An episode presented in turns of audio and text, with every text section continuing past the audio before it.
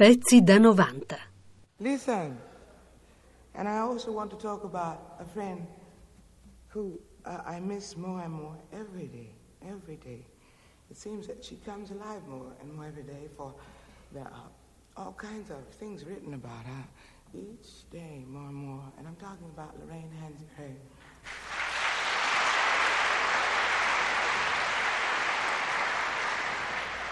In this month's Esquire, you will find two articles about her. And of course, you know uh, who she, who she. Quella che sentite in sottofondo è la voce di Eunice Kathleen Wayman, che da ragazzina, eh, innamorata di un'attrice francese, piccina, chiamata eh, in lingua quasi eh, spagnola, in Carolina, North Carolina, Tryon, dove era nata, era chiamata Nina e lei eh, si forgiò un nome d'arte che era Nina Simone. Nina Simone è stata una delle grandi cantanti nere degli anni 50, 60, soprattutto un po' 70, anche se quasi settantenne era venuta a Roma l'anno scorso in un concerto che molti trovarono estremamente deludente, ma era mai anziana, molto malata e scorbutica come era sempre stata durante la sua vita. Nina Simone è stata una cantante militante, ha fatto la trafila dall'insegnante, aveva imparato a suonare a casa, a cantare dai genitori, la madre l'aveva mandata a scuola ad Asheville e poi alla Juilliard School of New York, una scuola di musica molto importante, di musica classica e anche di jazz, dove ha studiato fra le altre cose Miles Davis. E proprio Miles Davis incrociò quando Davis si occupava di uh, Porgy and Bess, cantando lei a Love You Porgy, e con questo nel 1957 avendo il suo primo successo e di lì comincia una carriera di cantante e pianista non sempre facile. Non era riconosciuta una grande voce del jazz, pensate, erano vive. Eh, Sarah Vaughan e la Fitzgerald era difficile. Nemmeno di musica religiosa, c'era Maria Jackson, c'era Odetta nel folk nero. Ma lei piano piano si costruiva questa immagine. Ecco, sentite, sentite che sta cominciando parlando agli spettatori in questo concerto dal vivo pubblicato nel 1969 dalla RCA, era un concerto del 68, quindi nel periodo in cui lei era una cantante militante. Il concerto nel disco Black Gold si apre con Black is the color of my true love's hair. La cantava anche John Baez, ma aveva ben altro senso, anche se Baez era ispanica. E quello che stiamo cominciando a sentire è To Be Young, Gifted and Black, essere giovani, pieni di talento e neri. Sta cantando il coro, tra poco lasceremo la voce a Nina Simone. Lei era stata vicina anche al Black Panther e agli anni 70, al volgere degli anni 70, quando la protesta nera era stata in fondo soffocata o da rivolgimenti sociali in bene o da rivolgimenti sociali in male, ovvero repressione ed altro, aveva lasciato la carriera militante per diventare solo una grande cantante vicina al jazz o di pop music nera. Tra le altre cose aveva tradotto Asnavour, Brel, aveva tradotto anche Becot in americano. Le canzoni che le piacevano le faceva sue e qualcosa, come questa To Be Young, Gifted and Black, lo componeva lei. Prendeva i pezzi tradizionali e li rifaceva propri.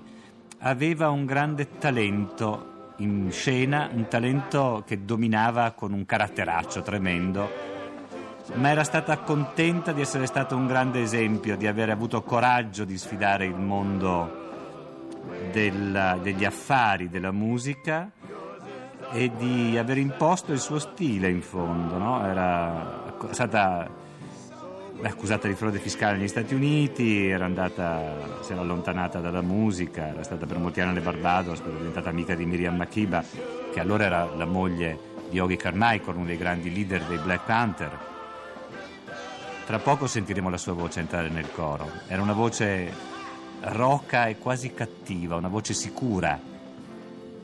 Era convinta che anche la donna nera non dovesse essere sottomessa, no? come avrebbe detto Alice Walker, una grande... Aveva scritto una canzone che si chiamava All Jim Crow contro il razzismo degli anni 60.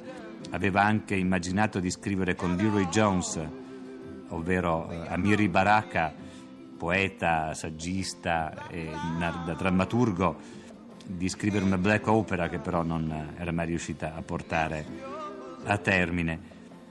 Aveva eh, conosco alcuni appassionati italiani che hanno tutti i suoi dischi, adesso si ritrovano nelle edizioni curiosamente doppie, la Verve e la RCA, ristampano i suoi dischi a due alla volta, eh, o a tre addirittura, come nel caso di Black Gold che è insieme ad altri due lavori più recenti, Emergency World e It's Finished. Questo è preso in concerto, come sentite, no? c'era questa capacità straordinaria di attirare il pubblico. Ve la lascio sentire allora ancora un po' con la sua voce in concerto, To Be Young, Gifted and Black, ora che ci ha lasciati quasi 70 anni.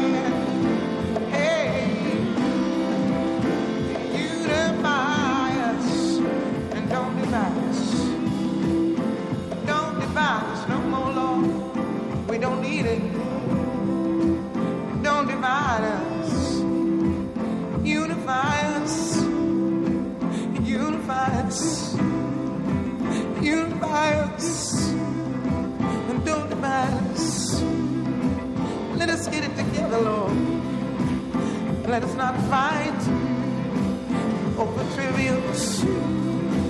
Let us learn how to love ourselves first.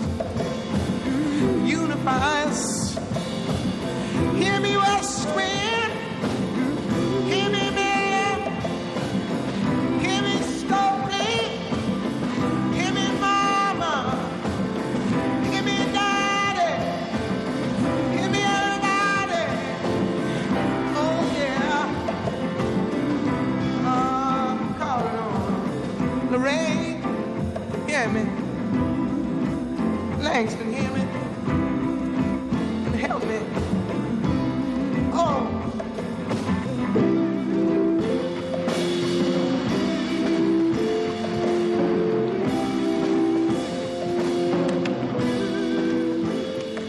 1968, pensate un po', non una grande del jazz, ma chi a quell'epoca?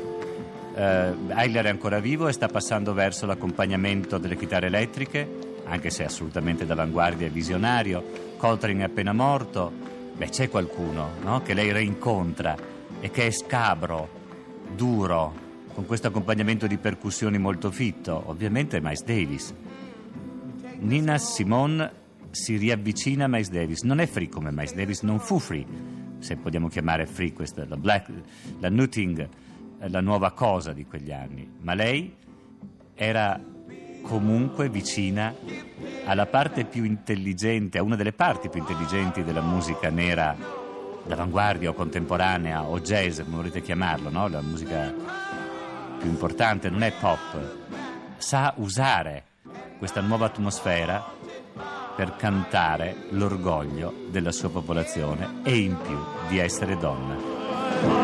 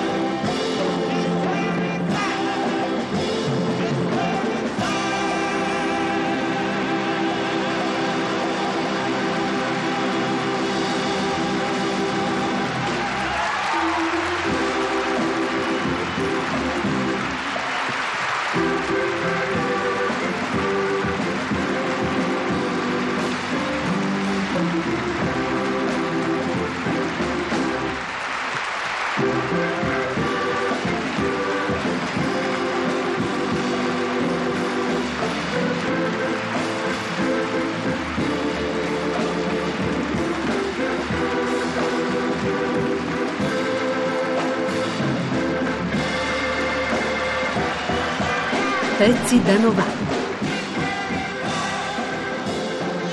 Nina Simone, che nel 1964 aveva cantato Mississippi Goddam, che non è poi una parola per gente per bene, perché erano morti un leader dei diritti civili e quattro ragazzi di colore in due diversi attentati. Sono tornati pochi anni fa in un film. Finalmente ci si ricorda anche di loro. Pezzi da 90.rai.it